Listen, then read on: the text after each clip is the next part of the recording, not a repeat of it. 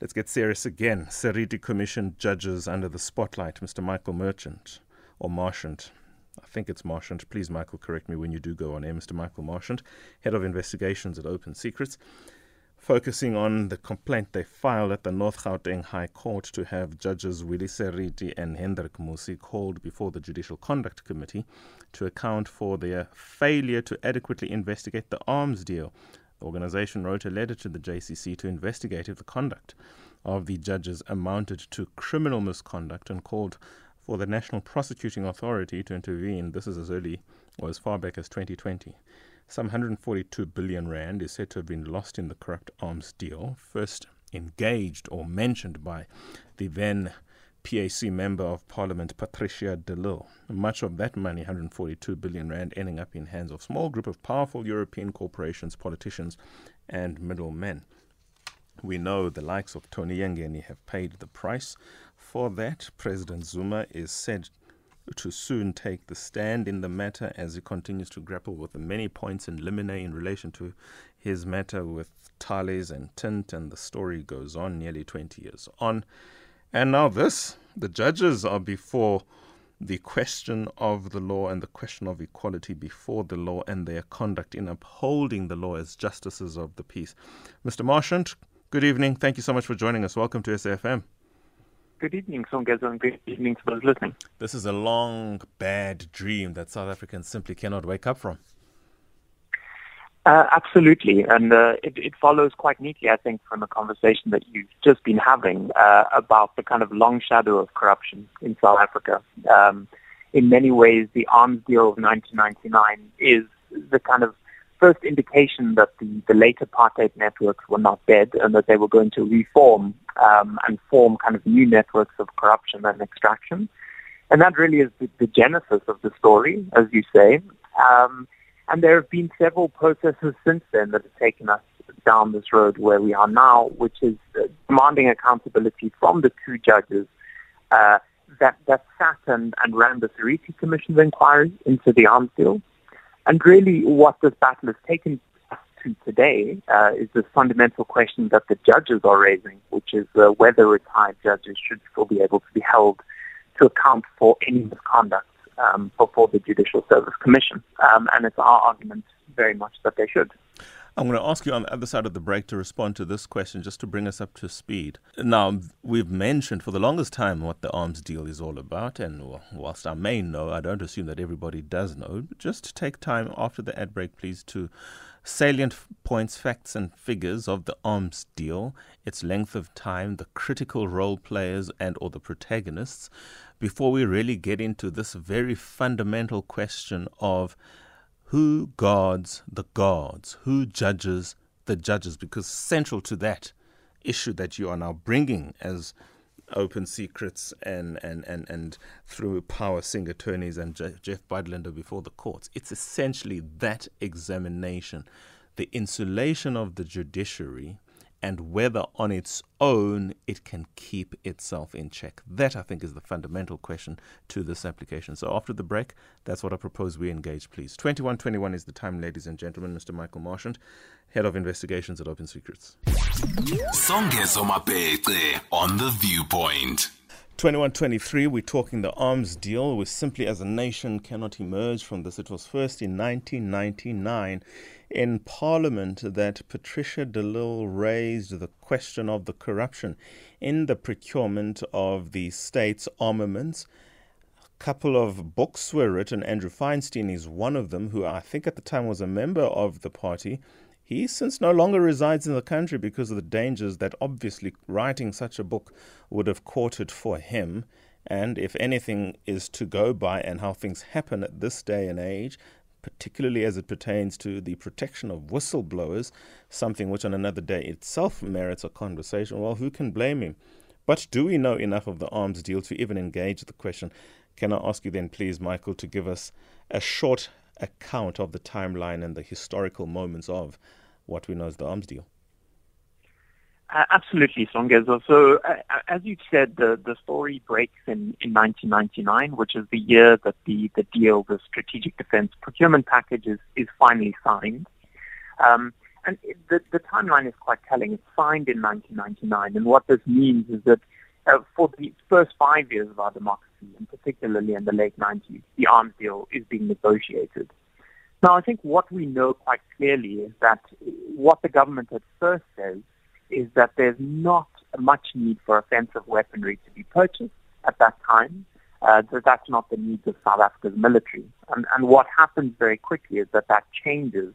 And it seems to change because many of the Western arms companies, uh, big arms companies from Germany and Britain in particular, France and others, uh, appear to be paying bribes uh, to middlemen to, to push those in, inside the procurement system um, to favor them and to make very large purchases of warships and fighter jets and things of, of this nature. Now, what then happens is that there's a series of revelations that then follow. There are some investigations in South Africa, for example, within Parliament in Scopa. Uh, there are some investigations overseas, and of course by our own law enforcement, then the Scorpions. And one of the really big moments, which, as you've kind of alluded to, sits with us today, is that in 2005, uh, Jacob Zuma's uh, um, advisor, Schabir Shaik, is convicted uh, of, of, fraud and corruption in relation to uh, an allegation of 783 payments that were made to Jacob Zuma. And, and the court finds that those payments are linked to the French arms company, Thales, and that they are allegedly linked to a promise from Jacob Zuma to protect Thales from prosecution. And, and this really, I suppose, goes to the heart of the question of the arms deal, which is that you have these big French, German, and British arms companies allegedly paying bribes to access the procurement system, but then also in the case of someone like Jacob Zuma, essentially paying protection money. So the allegation is to pay the bribes to protect them from prosecution. Of course, Thales uh, is now the co-accused in the Jacob Zuma trial before the KZN High Court. Um, and so the hope very much is, certainly in that prosecution, that although they were able to dodge their day in court essentially um, for more than 20 years, that they eventually will be held to account. So that's the, that's the story, a little bit of the arms deal. And of course, then the, the next important moment is that under immense pressure uh, from civil society and the, the threat of litigation, Jacob Zuma himself, while president, initiates a commission of inquiry into the allegations of the arms deal. Uh, judges Seriti and Judge Musi uh, sit as judges on that on that commission. It is led by Judge Seriti. Uh, and then what we see during the during the conduct of, of that commission of inquiry is we see an apparent lack of desire or unwillingness to engage in the evidence. So in 2016, Judge Seriti releases a final report that says that they found absolutely no evidence of wrongdoing whatsoever in the arms deal. However, when civil society takes the the, uh, the commission on review, uh, the High Court sets aside the commission's findings and makes it very clear that those judges made no efforts to undertake any meaningful investigation into the arms deal at all, that they ignored evidence. In some very serious cases, they appear from the record in that High Court judgment to have ignored evidence that was explicitly brought to their attention and offered to them. And so uh, that, of course, is what prompted them uh, to, to close the loop, at least for this story. It prompted Open Secrets and Shadow World Investigations to lodge a complaint with the Judicial Conduct Committee of the Judicial Services Commission and say that the allegations and the findings in relation to the judge's conduct in that commission inquiry are mm. so serious that, that they must be investigated. You mentioned Zuma a couple of times. You probably would have and could have mentioned Tony Yengeni there because the first time I learned of an ML was when that vehicle, Mercedes Benz, was named after him. It was called and still is called a Yengeni. Schabir Shaik paid the price in the broader scheme of what we are talking about. But beyond those three persons, is South Africa and is our history ready to engage truly the first administration and some of the challenges in accessing the treasure trough in the Mandela administration and in the Mbeki administrations specifically, because if you're talking about 99 and the passover from the one into the next, this is ultimately still what we have to engage. It's similar to the conversations that we have today. State capture happening in the Zuma administration. Phala and Eskom, something which is pinned to the presidency of Ramaphosa. Is South Africa ready to re engage the Nelson Mandela legacy against something which has its genesis in his administration? Well, I think that the, the, the country has to be, um, and that we all have to engage it for, for a couple of really important reasons.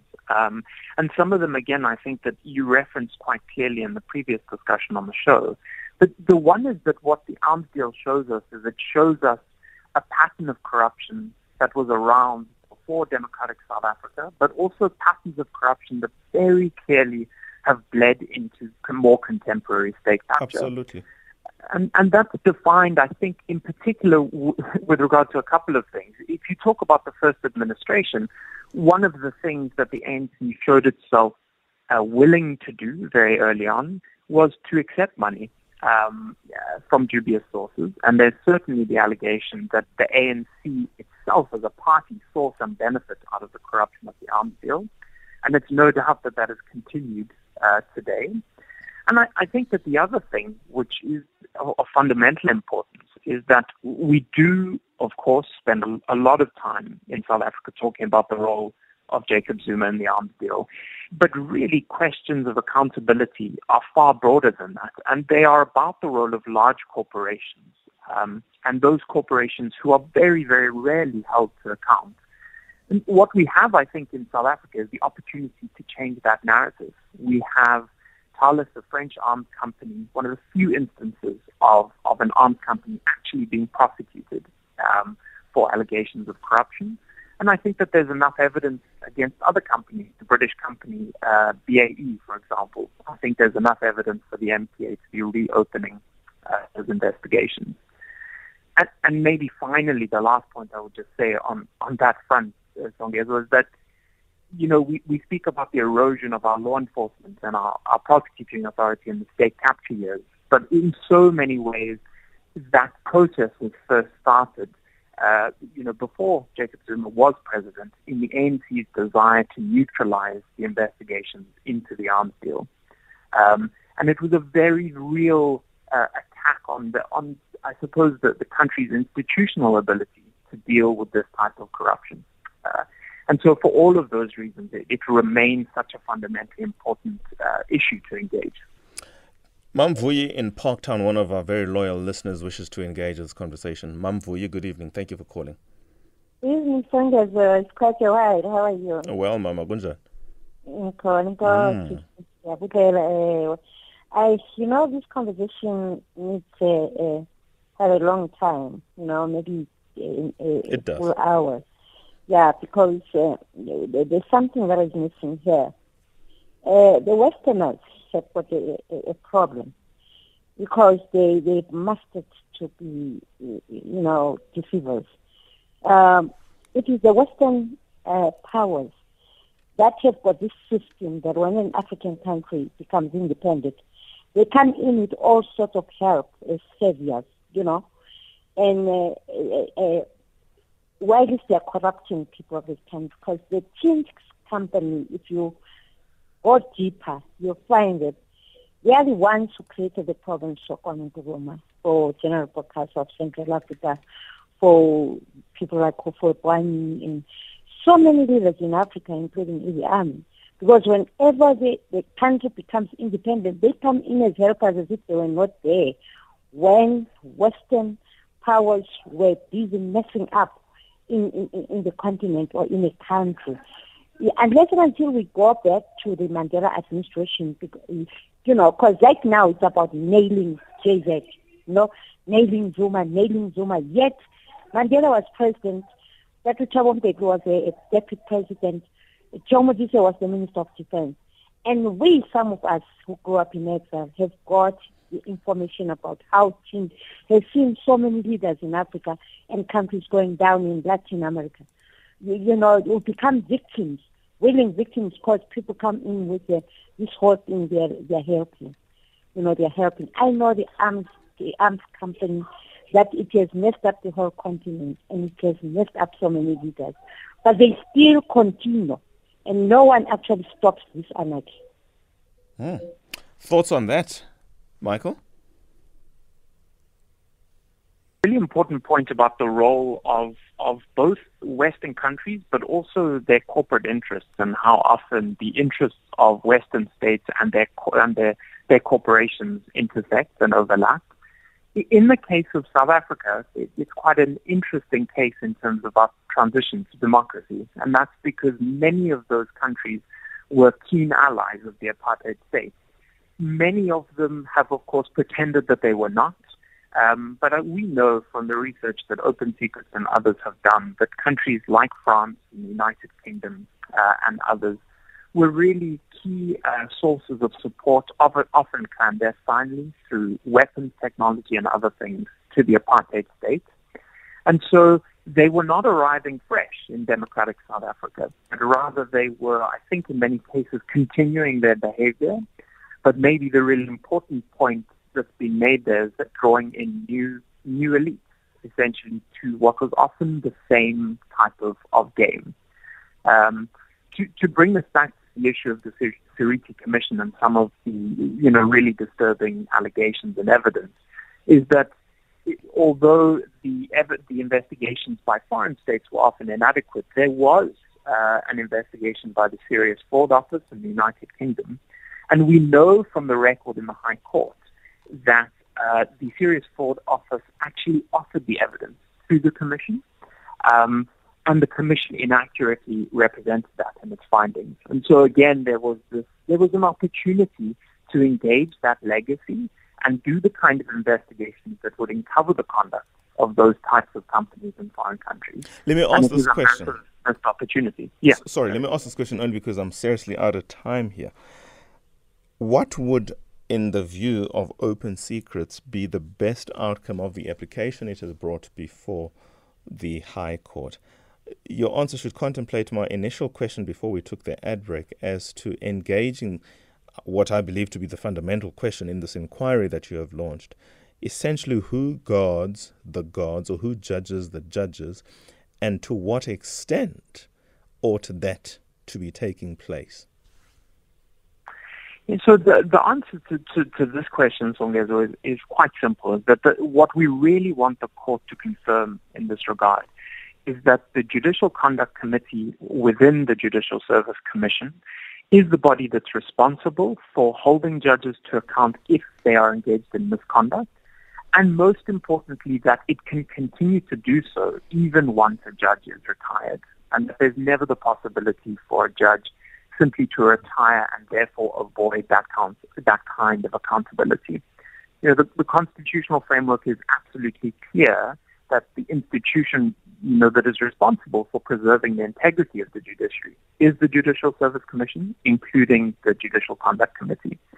Um, and so that's why we've intervened in this matter. Of course, the judges actually brought the application to say that they are not bound by the JCC because they are retired. And our argument to the court very much is that despite their retirement, they should still be held to account. And and what does accounting in this instance mean? What is the upshot of it all? Well, that would be for the determination of the Judicial Conduct Committee. So it would be What's for them to be subjected to an investigation. To uh, the, so the, the requests to them are twofold. The one is for them to investigate and consider a finding uh, of gross misconduct um, in the sense that their conduct was incompatible with judicial office and was prejudicial to the independence of the judiciary. And we've also asked the JCC to do a second thing, which is to consider two very important parts where we think the Commission and the justices may have misled the public, and for the committee to consider whether that conduct should be referred to the National Prosecuting Authority in the case that they think there is a suspicion of criminal conduct. Very well, let's leave it there. Um, this is clearly a developing story, and you know where to find us to breathe more and shed light on this matter. For now, I'm only going to say thank you very much, and please do pass on my regards to your instructing attorney, Michael Power. Thanks, Amizo. Mr. Michael Marchant, Head of Investigations at Open Secrets. Well, this certainly should be interesting.